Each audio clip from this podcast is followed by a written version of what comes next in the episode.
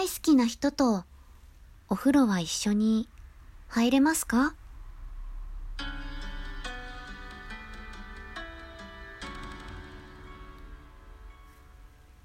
皆さんこんにちは。田中ラボタもちこです。ボイスクリエイターの田中ラボタもちこです。あなたのハートにメロメロメロリンチョ。さて、今回も始まりました。もちこの恋愛教室。皆様、いらっしゃいませ。ごきげんよう。今回も私なりに一つのテーマに沿ってお話を進めていこうと思います。共感できるって思ったり、いやいやこういう風にも考えられるじゃん、とうとう皆さん考えることが違うと思いますので、ぜひ皆さんの意見も聞かせていただければなと思います。最近寒くなってきましたよね。日が昇るのも急に遅くなってきました。前回の収録に残したモーニングルーティンを聞いていただいた方ならお分かりかなと思うのですが、私の場合はだいたい朝6時30分ぐらいにウォーキングに出かけるんです。あたりはまだ薄暗いし寒いんですよ。そろそろウォーキングの時間をね、考えなくちゃいけないなぁなんて思っている今日この頃です。前回もお伝えしましたが、朝のウォーキングは気持ちの切り替えやリフレッシュ、そして思考の整理にもなるし、うつ病予防、改善の効果も見込まれるので、ぜひね、皆さんも毎日継続することをお勧めします。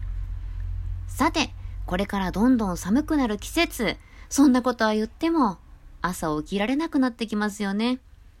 いつまでもこの毛布にくるまっていたい。ああ、でも仕事もあるし起きなきゃ。そんな葛藤を毎日繰り返します。せめて夜ぐっすり寝て朝気持ちよく起きたい。そして11月26日といえばいい風呂の日。そう、今日はお風呂の話題にしましょう。今回お話しするテーマは大好きな人と一緒にお風呂に入ることのメリットとデメリットについてです。よかったら最後まで聞いてください。夜も更けて、なんだかいいムードになってきた頃、シャワー先に浴びる？なんて聞かれて、え？よかったら一緒に入る？と聞いてしまうのが私です。なので、私は好きな人と一緒にお風呂に入ることは、全然抵抗がない派ではあるのですが、まあ男性側からしたらこだわりもあるようで、先入ってきなよ、と促されることの方が多いのが現状じゃないでしょうか。その意図はどこにあるんだろう？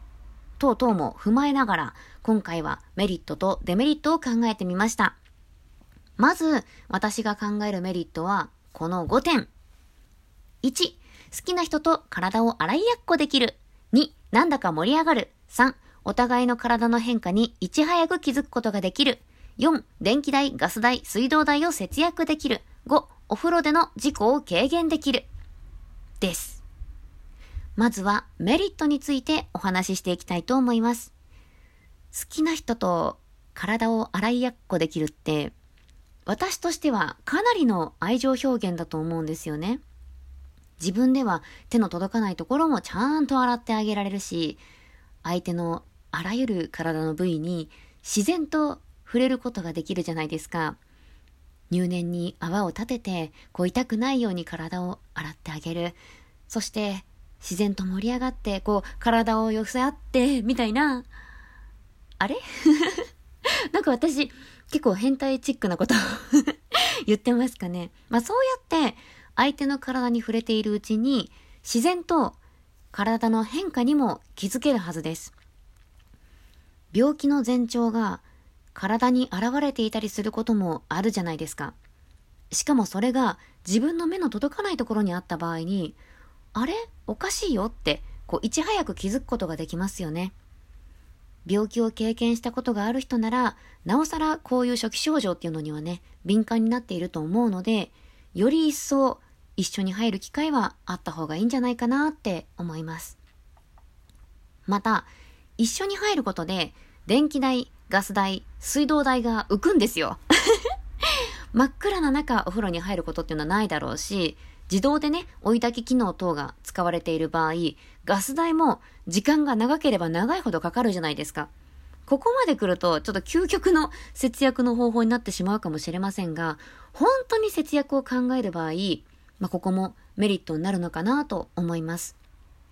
そして最後、ここが私が今日伝えたくて結構重要なところなんですけど、お風呂での事故、これをね、軽減することができるのが最大のメリットかなと思ったりします。お風呂での事故って意外に多いんですよね。皆さんももしかしたら経験したことがあるんじゃないでしょうか。お風呂に入っていたら、なんだかクラクラしてきたとか、目の前が真っ暗もしくは真っ白になったとか。これって結構お風呂あるあるのようで、入浴中に気を失ってそのまま浴槽内で溺れて亡くなるというような不慮の事故も後を絶ちません。政府広報オンラインのデータによると、交通事故死の約2倍の人がお風呂場で亡くなっているとのことです。私もお葬儀屋さんで働いてた時に、浴室で亡くなっていたという話を何件か聞いたことがあります。そう思うと怖くないですか？私の実体験でお話をしますと、私のね、母親が夜お風呂に入っていたのですが、2時間出てこなかったんですね。え、大丈夫かなと思ってドア開けたら、完全に目をつぶっていて、めちゃくちゃ焦りました。まあ、彼女曰く寝ていただけとは言うものの、本当に寝ていたのか、もしくは意識を失っていたのかはわからないじゃないですか。そこの部分がどうしてもまあ心配なんですよね。あと、お風呂場って滑りやすくなってますし、そういったところで足を滑らして頭を打って気絶してるみたいなこともあり得るじゃないですか。まあそんなこと考えたこともないし、心配したこともないよって言う人もいるかもしれませんが、自分の愛しい人や大切な人がね、自分が救えたかもしれない状態で命を落としていたら、めちゃくちゃ後悔しませんか？まあ、今回私もこのテーマについて考える機会があったからこそ、改めて気づくことができましたけど、入浴中の事故には本当に気をつけたいですよね。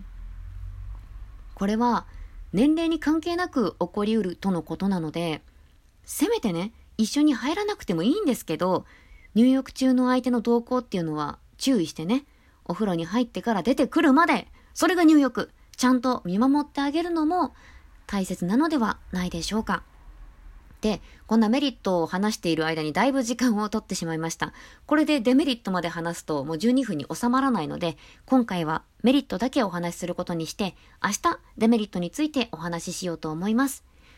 ここまでメリットについてお話ししてみましたが、いかがでしたでしょうか？